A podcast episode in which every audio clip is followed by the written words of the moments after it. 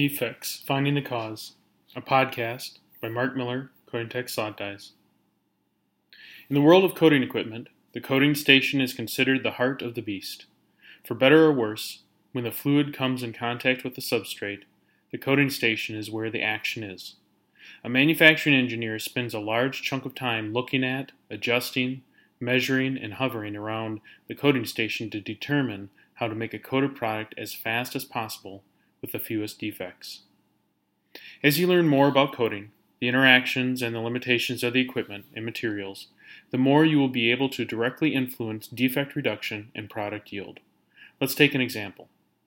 A flexible web coating company has been slot die coating a polyester substrate with a 50% solids fluid at room temperature.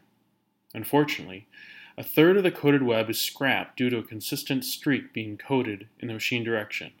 What can we blame for the defect?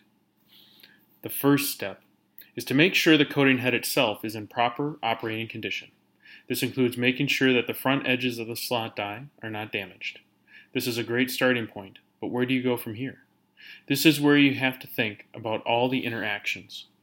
Typically, a downweb streak is contamination of a trapped particle, so you have to go after the contamination and the gap problem.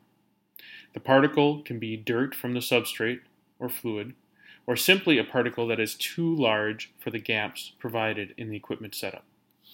Analyzing the head of a streak on the coated web may provide you with a particle that, under a microscope, will reveal whether it is dirt or a large fluidized particle. If it is a useful particle, the next step is to understand why the particle is not being filtered properly, or why the particle gets trapped. If the particle is dirt, make sure the fluid is filtered and the substrate is cleaned. Once particles have been eliminated as a defect causing agent, you need to review the equipment setup.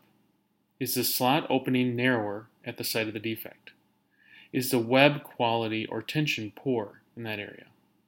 To analyze the interaction with the web, flip the substrate by replacing the existing roll with one from a different lot. If the streak remains in the same location, then the web is not to blame. Another quick technique is to shim the slot die by running some plastic shim stock into the slot opening to clean out the exit of the coating head. Once the coating defect origin is found, you can start working on the solution. As you can see, adjustments to the coating head itself may not solve the problem. That is why this column is going to focus not just on the coating station itself, but everything that influences the coating process. Because knowing what you have to work with, the equipment, fluid, and substrate limitations is only half the battle. Knowing how to recognize common defects, understanding the mechanical challenges, and even the manufacturing management philosophy can affect the product success. My goal is to help manufacturing engineers and operators, the product engineers who provide the new challenge, and the process engineer who is scaling up this new product to production.